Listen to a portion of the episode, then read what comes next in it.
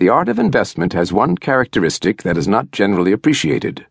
A credible, if unspectacular, result can be achieved by the lay investor with a minimum of effort and capability. But to improve this easily attainable standard requires much application and more than a trace of wisdom. Ben Graham, The Intelligent Investor.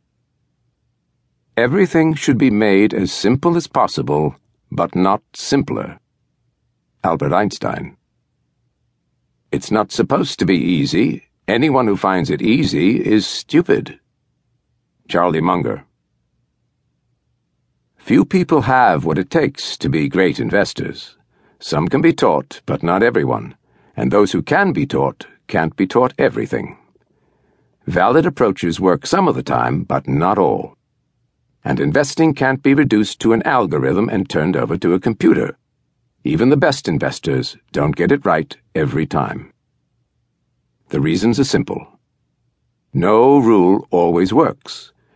The environment isn't controllable, and circumstances rarely repeat exactly. Psychology plays a major role in markets, and because it's highly variable, cause and effect relationships aren't reliable. An investment approach may work for a while, but eventually the actions it calls for will change the environment, meaning a new approach is needed. And if others emulate an approach, that will blunt its effectiveness. Investing, like economics, is more art than science, and that means it can get a little messy.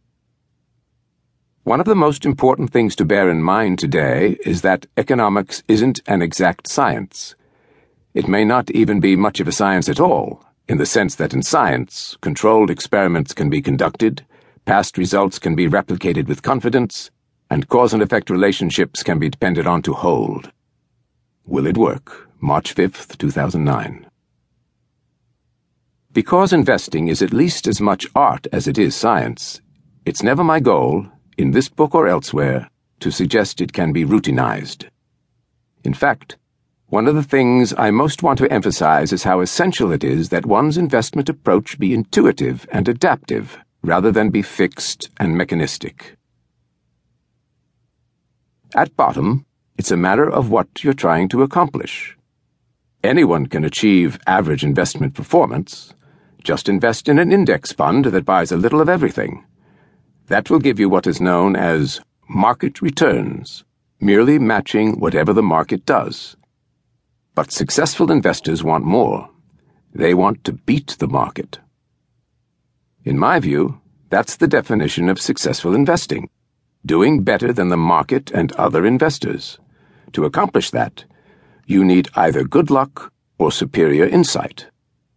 Counting on luck isn't much of a plan, so you'd better concentrate on insight. In basketball, they say, you can't coach height meaning all the coaching in the world won't make a player taller.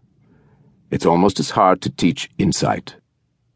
As with any other art form, some people just understand investing better than others. They have, or manage to acquire, that necessary trace of wisdom that Ben Graham so eloquently calls for.